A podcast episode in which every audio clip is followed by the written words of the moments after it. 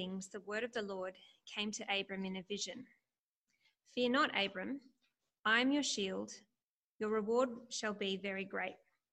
But Abram said, O Lord God, what will you give me? For I continue childless, and the heir of my house is Eliezer of Damascus.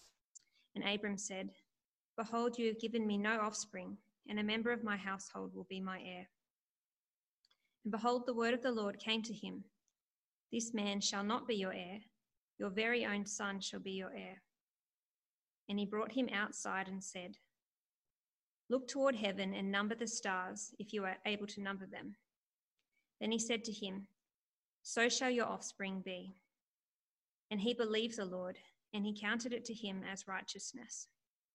And he said to him, I am the Lord who brought you out from Ur of the Chaldeans to give you this land to possess. But he said, O Lord God, how am I to know that I shall possess it?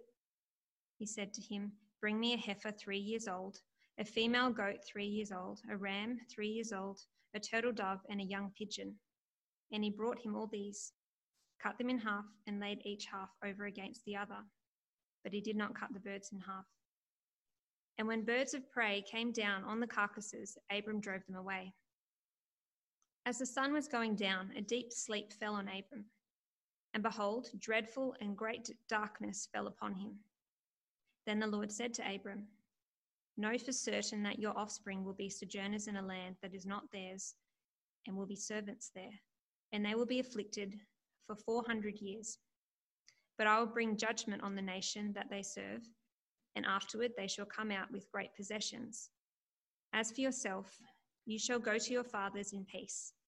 You shall be buried in a good old, good old age, and they shall come back here in the fourth generation, for the iniquity of the Amorites is not yet complete. When the sun had gone down and it was dark, behold, a smoking fire pot and a flaming torch passed between these pieces. On that day, the Lord made a covenant with Abram, saying, To your offspring I give this land from the river of Egypt to the great river, the river Euphrates, the land of the Kenites, the Kenizzites, the Kadmonites, the Hittites, the Perizzites, the Rephaim, the Amorites, the Canaanites, the Girgashites, and the Jebusites. And the second reading is from Ephesians chapter 2.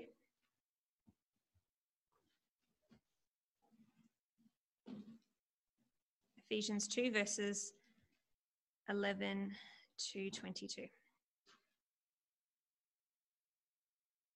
Therefore, remember that at one time you Gentiles in the flesh, called the uncircumcision by what is called the circumcision, which is made in the flesh by hands, remember that you were at that time separated from Christ, alienated from the commonwealth of Israel, and strangers to the covenants of promise, having no hope and without God in the world. But now, in Christ Jesus, you who were once far off have been brought near by the blood of Christ. For he himself is our peace, who has made us both one and has broken down in his flesh the dividing wall of hostility by abolishing the law of commandments and ordinances, that he might create in himself one new man in place of the two, so making peace, and might reconcile us both to God in one body through the cross, thereby killing the hostility. And he came and preached peace to you who are far off, and peace to those who are near. For through him we both have access in one spirit to the Father. So then you are no longer strangers and aliens, but you are fellow citizens with the saints and members of the household of God, built on the foundation of the apostles and prophets, Christ Jesus himself being the cornerstone, in whom the whole structure, being joined together, grows into a holy temple in the Lord. In him, you also are being built together into a dwelling place for God by the Spirit.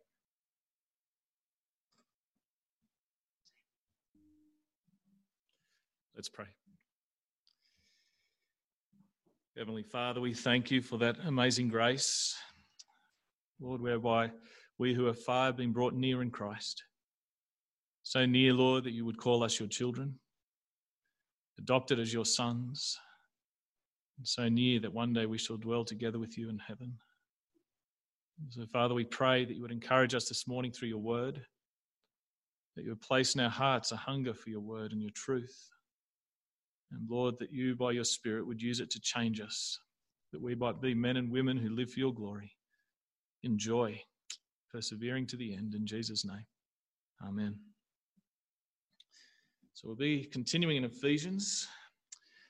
And so I encourage you to have your Bibles. Please have them with you so that as we look at passages of the Bible, you can check, you can see all that is being said and weigh it up like the Bereans did. Not just taking the word of the Apostle Paul, even, they took the scriptures and they weighed it up. And that's what we must keep doing. Hope. Do you have hope? We live in a world that's pretty hopeless, really. Quick to see how, just with this COVID virus coming on, how quickly people were without hope, and how quickly people were in fear, and how quickly people showed their fragility.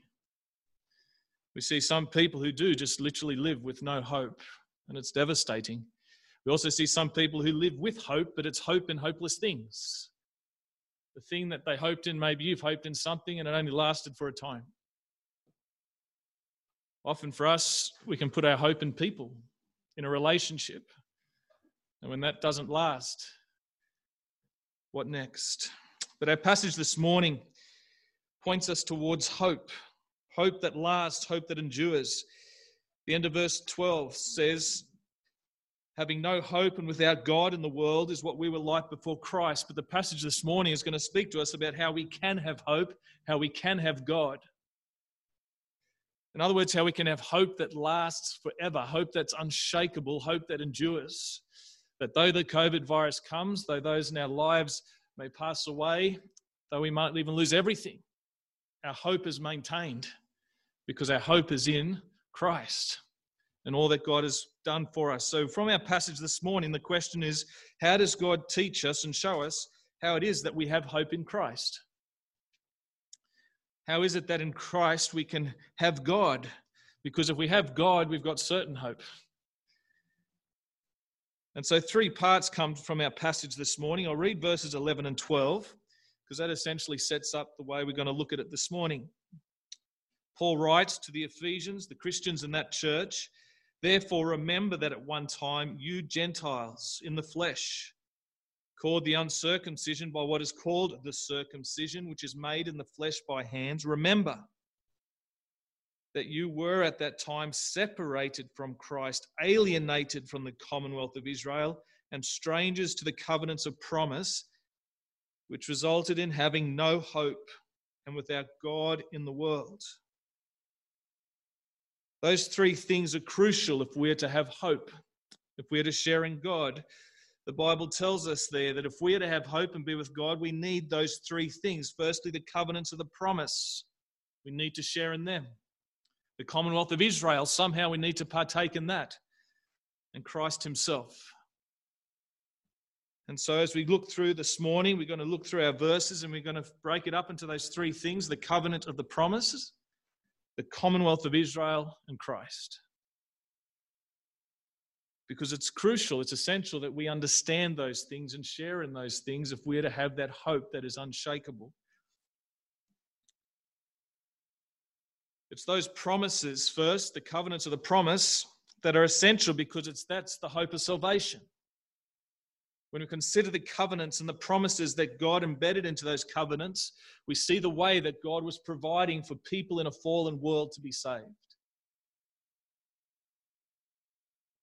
But if we hear this word covenant and the prom- covenants of promise, it naturally takes us back to the beginning of the Bible, to a man named Abraham, to a man who lived about 2,000 years before Jesus because they're the covenants that's been referred to. They're the covenants that we need to somehow, and that's what this passage is going to show us, share in if we are going to have hope. And so Abraham is the one we need to turn to, and these covenants of promises are very important because a covenant is a very serious thing. Somewhat, when I got married to Bryony, I made a covenant with her. The covenant is a legally binding contract. What Bryony read for us from Genesis 15 with all those animals, that was the making of a covenant. Typically, when a covenant's being made, it involves two parties, two people come together to make the covenant. And if you break that covenant, you're guilty. You're to be punished. And here we see God doesn't just make promises, but God places his promises in covenants. If you want to say super promises or huge promises, because he comes to Abraham and gives him this promise of blessing which we will look at. But God just doesn't say, I'm going to bless you. God places that promise of a blessing and covenants that He will keep that promise. And so in chapter 15, we even, as if you remember what it was being read, God got Abraham to get all these animals. Those animals were cut in half, except for the birds. And typically, the two parties would work but three walk between the carved up pieces to make that covenant, which literally meant if either of us break the covenant, may we be as those animals are. May you put me to death. But we see something extraordinary when God made his covenant with Abraham, in which he embedded his promise. He put Abraham into a deep sleep. So that in the end, it was only God who made the covenant. Only God made himself bound to the covenant. Abraham became passive. There was nothing Abraham was required to do so as to make that covenant be for him. God said he would make this covenant and God would do all that was necessary so that the promises would come to pass. And why are those covenants so wonderful? The covenants with Abraham. We go even further back in the Bible right back to Genesis 1 and 2. If we remember, Genesis 1 and 2 is where we learn that God created the world. The first man was Adam. And from Adam, God brought, brought forth Eve, and then God brought forth all people. But in Genesis 3, we see that Adam sinned against God. And having sinned, Adam died spiritually. And having died spiritually, he went on to die physically. And on account of Adam's sin, creation was cursed and death came into the world. So that all Adam's offspring, that includes you and I, now inherit his fallen condition. So that we are born spiritually dead. We come into the world under the curse of the fall, slaves to sin and captives to death. We come into the world in a hopeless state. We saw that last week. If you look back to the beginning of Ephesians chapter 2, and you were dead in the trespasses and sins in which you once walked, following the course of this world, following the prince of the power of the air, Satan, the spirit that is now at work in the sons of disobedience, among whom we all lived once in the passions of our flesh, our sinful flesh carrying out the desires of the body and the mind, and were by nature children of wrath like the rest of mankind.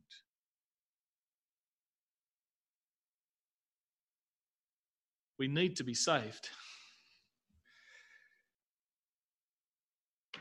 Conceived in sin, born in sin, we come forth cursed. But in these covenants that God makes with Abraham, we start hearing of blessing. We start hearing of hope. God, who is rich in grace and mercy, had a plan to save a people from a fallen world. Ephesians 1 tells us that plan was not God reacting, but God had actually had his plan in place from before the creation of the world. A plan of salvation that through Christ his Son, salvation would come into effect. Sometimes when we consider God's plan of salvation, you may wonder why, after Adam sinned, why didn't God just send Jesus straight away? Why do we have to wait so long, so many thousands of years? There are many things that we wonder when it comes to how God works. I know there are many things in my own life, and I'm sure in yours, we wonder, God, why do you do it that way? But one thing, when we know and hear about God's plan of salvation again and again, filling chapter 1, we are told that God's plan of salvation is according to his perfect purpose. according to his will, according to his wisdom and insight. And so we may wonder, God, why did you wait all those thousands of years till Abraham? Why do we sitting here today have to consider covenants that were made with a man, say, 4,000 years ago? Because that is what God has willed, and it's perfect, and it's what we need. And this man, Abraham, it was those covenants that God made with him that were worked out through the Old Testament, were being worked out through the New Testament, and are being worked out today. So, who was Abraham? We're told in Genesis 15 and back in Genesis 11 too that he was a pagan man who lived in Ur of the Chaldeans. That's the region of Babylon. He was a man who didn't seek God. In fact, he worshipped false gods. He was an idolater. There was nothing in him that was seeking after God. He was a man thoroughly dead in his trespasses and sins and was following the course of the world and followed the prince of the power of the air, Satan. He was living according to the passions of his flesh, but God. God came to that man and God saved him. God chose him and he gave him some incredible promises. And so turn with me to Genesis 12. Let's read what God said. We'll look at four occasions where God speaks to him. So, firstly, Genesis chapter 12, verses 1 to 3.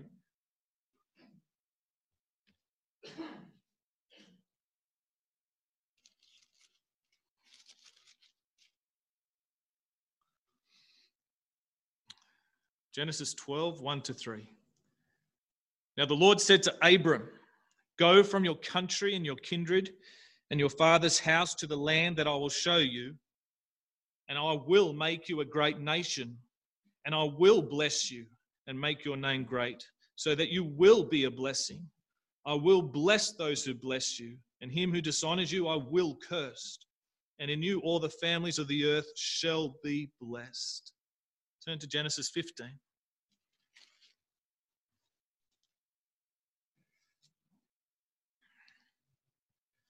The word of the Lord comes to Abram and takes him outside. In Genesis 15, 5 to 7. And he brought him outside and said, Look toward heaven and number the stars if you are able to number them. Then he said, So shall your offspring be. And he believed the Lord, and he counted it to him as righteousness. And he said to him, I am the Lord who brought you out from Ur of the Chaldeans to give you this land to possess. Genesis 17.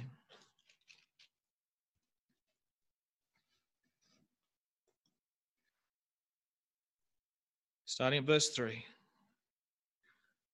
Then Abram fell on his face, and God said to him, Behold, my covenant is with you, and you shall be the father of a multitude of nations.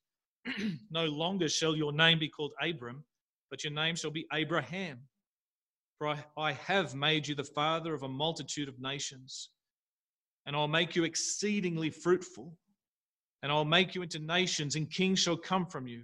And I will establish my covenant between you and your offspring after you throughout their generations for an everlasting covenant to be God to you and to your offspring after you. And I will give to you and to your offspring after you the land of your sojournings, or the land of Canaan for an everlasting possession, and I will be their God. In Genesis 22.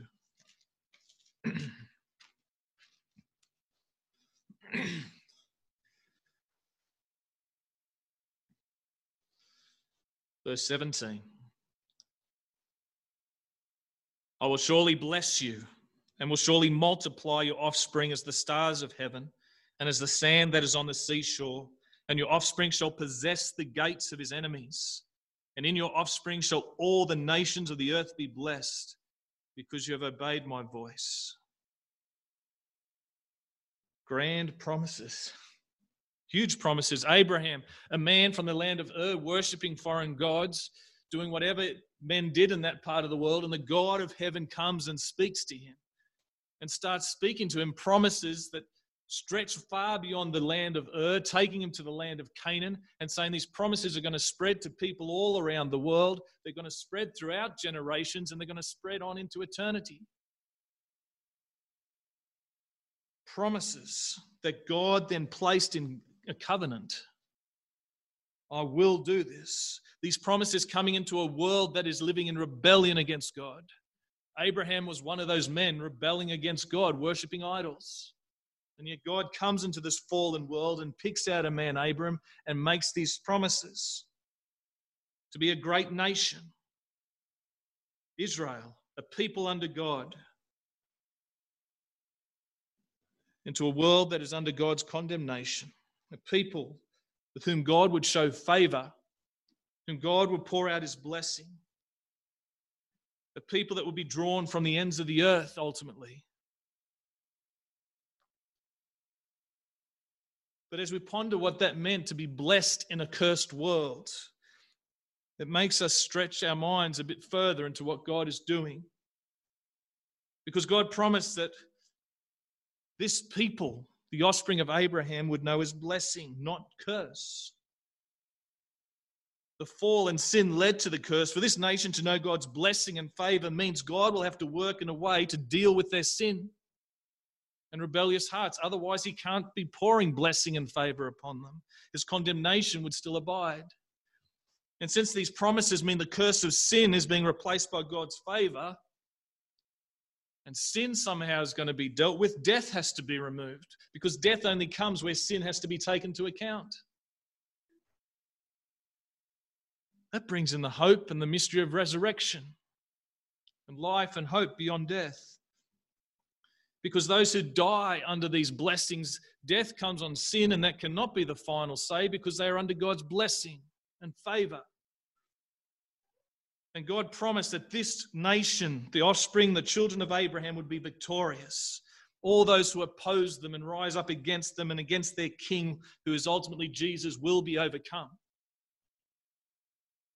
and will reign. And that they would have a nation and a land that would endure forever. The land of Canaan. And the Bible goes on to say the king of this nation will sit on David's throne he will reign from Jerusalem. And these promises that God covenanted were everlasting.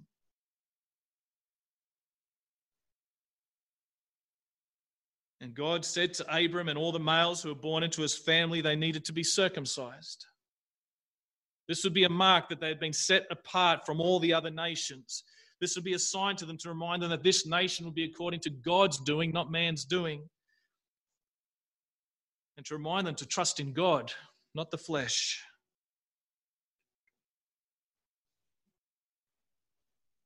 Ephesians 1 and 2, if you come back to Ephesians, essentially what Paul has been doing, starting at Ephesians chapter 1, is helping us grasp more fully what these blessings are and the fullness of these blessings. Because Ephesians 1 and 2, talking about all that God has done, the glories of God, are nothing more than the blessings the promises made to Abraham being fulfilled, about being adopted by God to be his children, being redeemed, forgiven, and justified through the Son, being made alive and sealed and indwelt by the Holy Spirit, receiving the gift of eternal life and an everlasting inheritance and dwelling with God forever. All this is what the covenants that God made with Abraham were pointing to in a world that was in rebellion against God and fallen, there was only one place where there was hope, and that was in the promises that God gave to Abraham. Anywhere else you looked for hope, it would not be found. It would be like sand through your fingers, it would not last. But there was one place that God, in His sovereign will, placed hope life and hope beyond the curse, beyond sin and the fall, and that was in Abraham and those promises. We need to share in those promises because God hasn't made those promises to you and to you. He made them to Abraham and to all those who are his offspring. There's only those promises, and if we can share in those promises, then we have hope. That's what Ephesians 2 12 is telling us. alienated from the commonwealth of Israel, from Christ and the covenants. We need the promises. And if we to share in those promises, somehow we need to be counted with Israel. Because as long as we are alienated from the commonwealth of Israel, we can't share in the promises of Israel.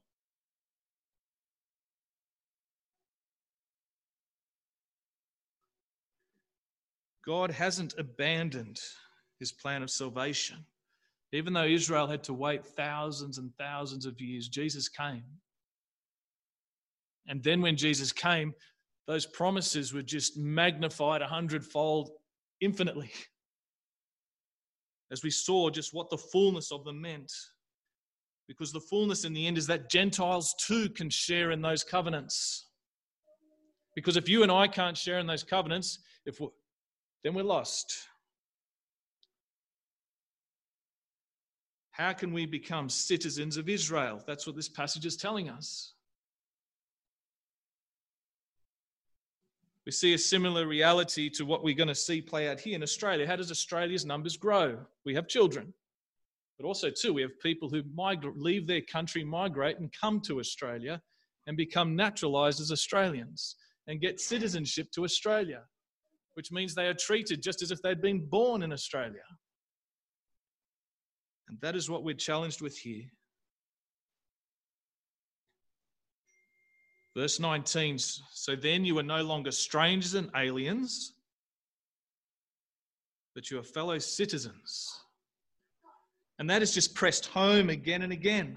In Christ we are citizens of Israel, verse 13. But now in Christ Jesus, you who once were far off have been brought near by the blood of Christ. The Jews had their covenants, they had the promises, they were near to God as they lived by faith, and Gentiles had been brought near to join them. Verse 14.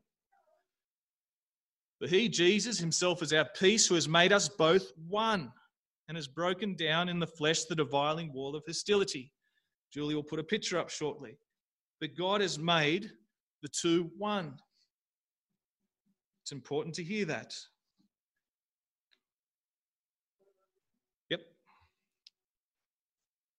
That dividing wall of hostility takes us to the temple. It was made very clear. If you entered into the temple, as you see the picture, all that is within the bounds of the temple. And you see there's a little wall there, it's about this high. If you walked into the temple and you were a Gentile who wanted to worship God, you could only go that far. You could not go through that wall.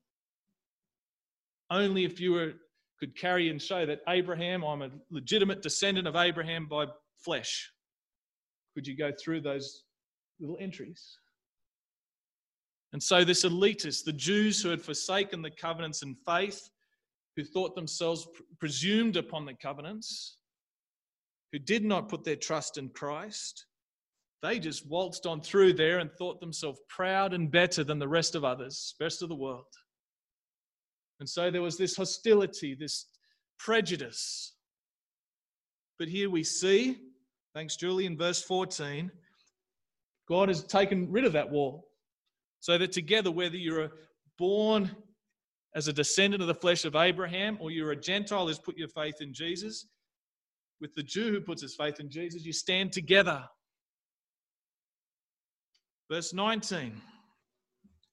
So then you are no longer strangers and aliens, but you are fellow citizens. That takes us back to verse 12, because before we were alienated from the commonwealth or from the citizenship of Israel, but in Christ we are card, card carrying Jews. That's what we're being told. But it shows more still about what it is to become one with Christ and be joined with Israel. Because we have that picture in verse 15 of a new man. Because when we come to receive citizenship in Israel, we're not second class citizens. We are one. Verse 15. By abolishing the law of commandments expressed in ordinances, that he might create in himself one new man in place of the two before there were two old men. The one old man was Israel. And they excluded Gentiles, they were the circumcised. The other old man were the Gentiles. They were reminded constantly they were separate from Israel and they were the uncircumcised. They had to stand behind the wall. But God has said He has made something new, and that both Jews and Gentiles are now citizens. That they might know that to be a child of Abraham, to be of Abraham's offspring, goes beyond just your birth certificate. To be of Abraham's offspring, which is by faith in Christ, you stand together with them as one man, not two. And verse 16, the oneness is and might reconcile us both to God in one body. Christ doesn't have two bodies. He is the head of one body. Ephesians 5 reminds that. Ephesians 5:23. For the husband is the head of the wife, even as Christ is the head of the church, his body.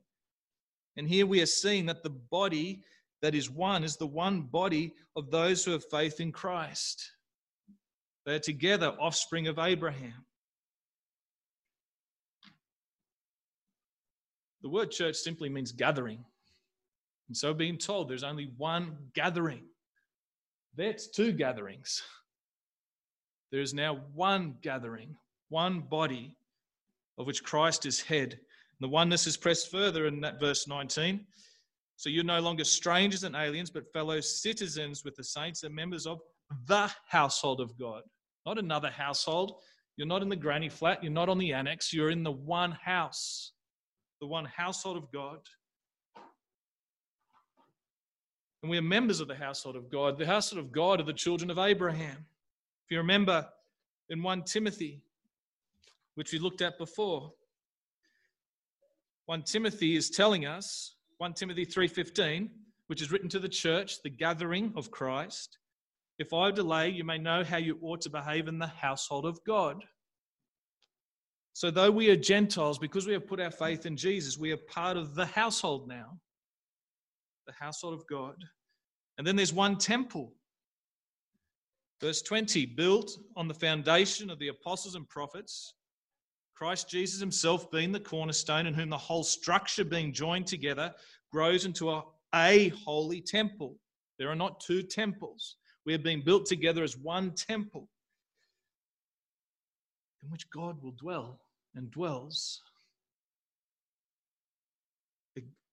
There was so much division, racial division between Jews and Gentiles. This was mind blowing to grasp what the covenant that God had promised to Abraham meant that Jews and Gentiles could come together as one. It's no wonder that Paul is repeating it again and again and again. Get it. Get it.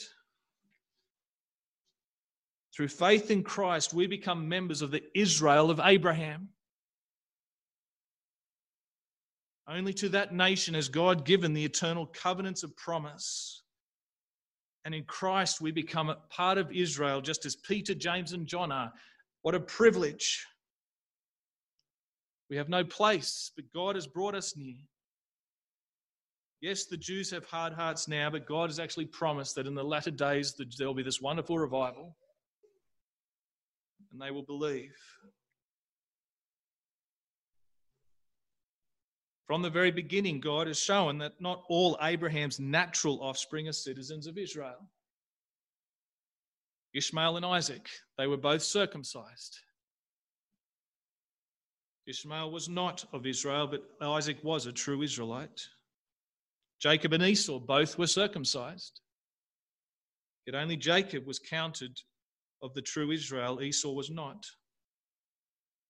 In John 8, you remember Jesus was confronted by the teachers of the law. You couldn't be much more Jewish than being a teacher of the law. And they came to him and they said, Abraham's our father. And Jesus said to them, If you were Abraham's children, you would be doing the works Abraham did, but now you seek to kill me. A man who has told you the truth that I heard from God, this is not what Abraham did. And then Jesus says something very provocative. If God were your father, you would love me, For I came from God and I am here. I came not of my own accord, but he sent me. You are of the father, your father, the devil. Turn with me to Galatians 3. Just one book before. Galatians 3, verse 7.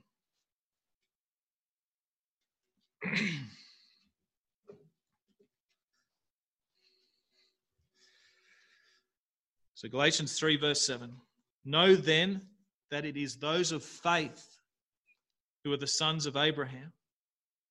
And the scripture, foreseeing that God would justify the Gentiles by faith, preached the gospel beforehand to Abraham, saying, And you shall all the nations be blessed.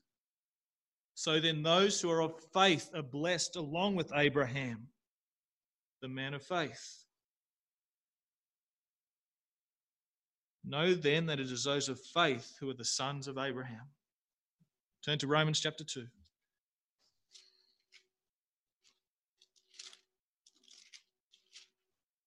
Verse 28. Romans chapter 2, verse 28.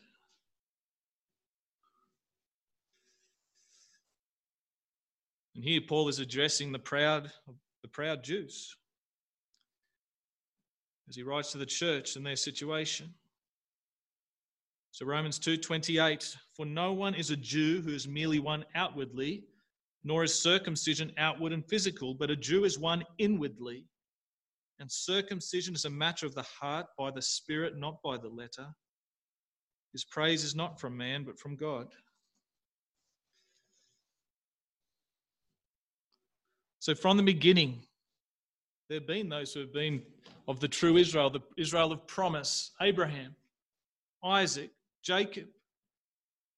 On we go David, Isaiah, old man Simeon, Peter, James, and John. They were all offspring of Abraham who had faith.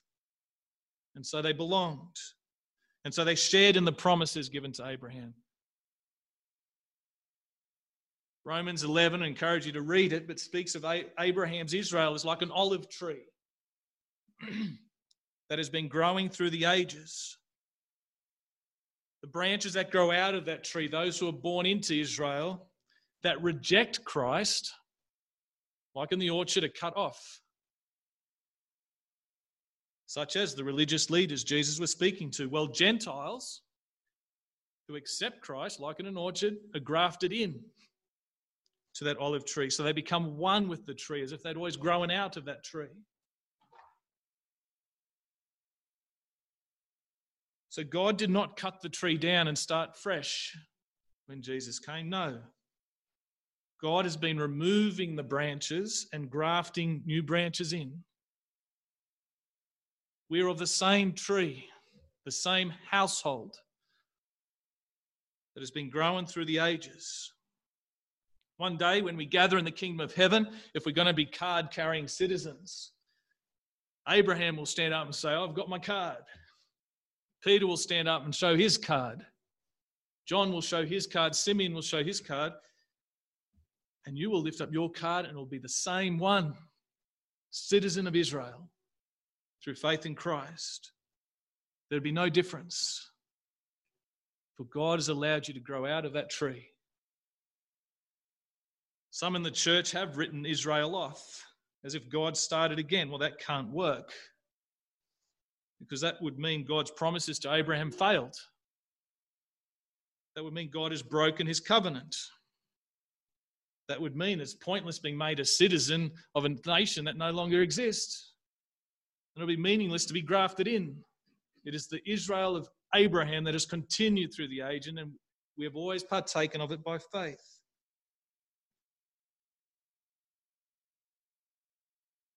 So, as we look at this too,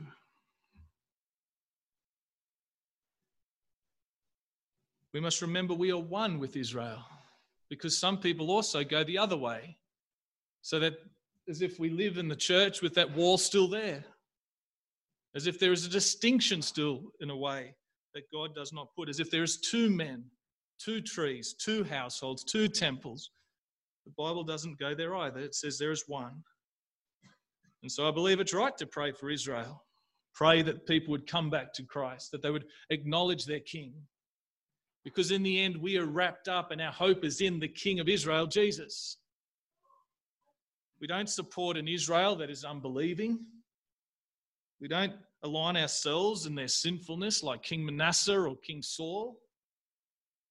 We pray for a revival. We pray that they would recognize Christ. We pray for them to put their faith in Jesus.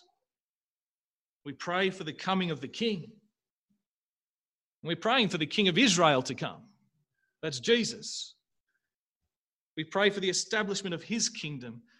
Well, he's going to sit on David's throne. He will reign from Jerusalem, and his reign will extend throughout the earth, and he'll rid the world of sin and Satan and death. And so we pray, Our Father in heaven, thy kingdom come. That is what we're praying for.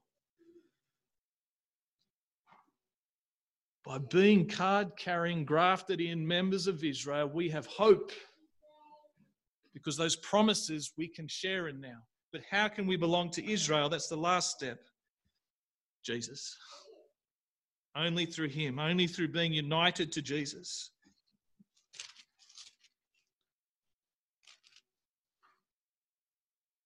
Remember that you at that time were separated from Christ, alienated from the commonwealth of Israel, strangers to the covenants. But praise be to God in Christ, we now share in the covenants because we are citizens of Israel, because we are united to Jesus. What did Jesus do? Verse 13. But now in Christ Jesus, you who once were far off have been brought near by the blood of Christ. Wages of sin is death, the wrath of God by nature, we were children of wrath. But when Jesus died on the cross, he paid the price for our sin. He satisfied God's righteousness that we might be brought near. In Christ, God sees us as circumcised, like we read in Romans. Hence, there's no need for this wall of hostility in Christ because being in Christ, we can go all the way through. And as we remember at Easter, the curtain's being torn. We can go all the way into the presence of God in Christ. No longer condemned by the law, verse 15, because Christ has abolished or made powerless and obsolete the law of commandments. We can't keep the law, but Christ kept them. We should be condemned by the law, but Christ has taken that condemnation. And so in Christ, we share in the promises. Because all the barriers that God had that were in place, Christ has plowed through. And it's by faith. It's a gift. And as we put our faith in Jesus, we look forward to that great rule because Christ ultimately is the capital O offspring of Abraham.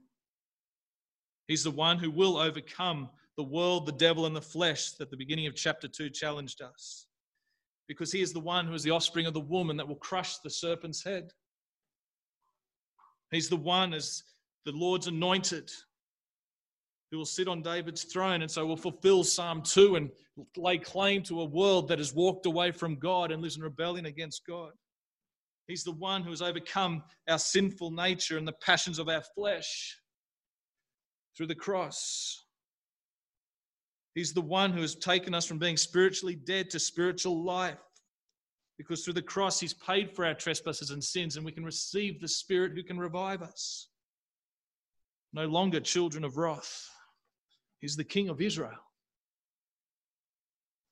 the King of the nation that God promised to bless. And through faith in Christ, we share in the King. And so we share in his nation. And so we share in his blessings. That's hope. All by the grace of God. Do you share in that hope? I encourage us to go away and know do we really trust in Jesus? Because that hope for the world is only through Him. Only through Him can you belong. This passage then also challenges us there's no racial divide, there is no elitism when we come into the church. God wants to break it down. Our world's constantly trying to put up all the racial divides, to make distinctions. But when our identity is in Christ, we become one man, one nation, one people, one temple together. Whether you're from Africa or Asia or Australia, we are one And we should tell people about Jesus, about the King, because this blessing is for the nations. Revelation 4 9. The choir of heaven gets together and essentially sings the fullness or the fulfillment of the blessings and the, the covenants of promise to Abraham when Christ the Lamb, the victorious Lion of Judah, comes in. Revelation 4 9. And they sang a new song, saying, Worthy are you, Jesus, to take the scroll and to open its seals. For you were slain, and by your blood you ransomed, redeemed people for God from every tribe and language and people and nation. And you have made them a kingdom and priests to our God, and they shall reign on the earth. That is the hope of the covenants of promise. That is ours in Christ. And those verses have motivated men and women around the world to go to the nations to tell people about Jesus. We've got the Black Bells coming next week. They went to South America to tell people about Jesus because God's blessings, promises go to that nation. It's those promises that give us the confidence to tell people about Jesus, to go to places that we would fear to go to go to places that look impossible because God has said He would bring blessing to every tribe, people, language, tongue. And He would allow hope to reach in through faith in Jesus. And so, no racial divisions in the church. Make sure we all have put our trust in Jesus and in faith because there is our hope. And we go and tell the nations about Jesus that they too may share in this hope. Let's pray. Heavenly Father, we thank you that you have brought us hope. Lord, if we had not heard of Christ, if we did not share in the gospel, if there was no gospel, Lord, our state would be terrible. We'd be rightly under your wrath, enslaved to all that is in us and around us. But we thank you for the glorious hope that you have poured out through Jesus Christ.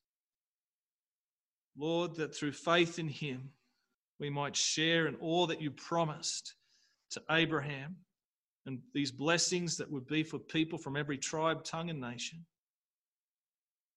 Father, please fill our hearts with this hope. Help us, Lord, with whatever is troubling us and surrounding us to be able to look beyond to the hope that is sure and steadfast. Lord, as we look at a world around us that is so troubled and fragile and hopeless, Lord, that you'd help us look beyond to Christ and to the promises that are certain. Lord, help us to live with joy, even in the midst of suffering, knowing that we belong to you and you have promised to bless us and keep us, and we shall reign with Christ forever. Amen.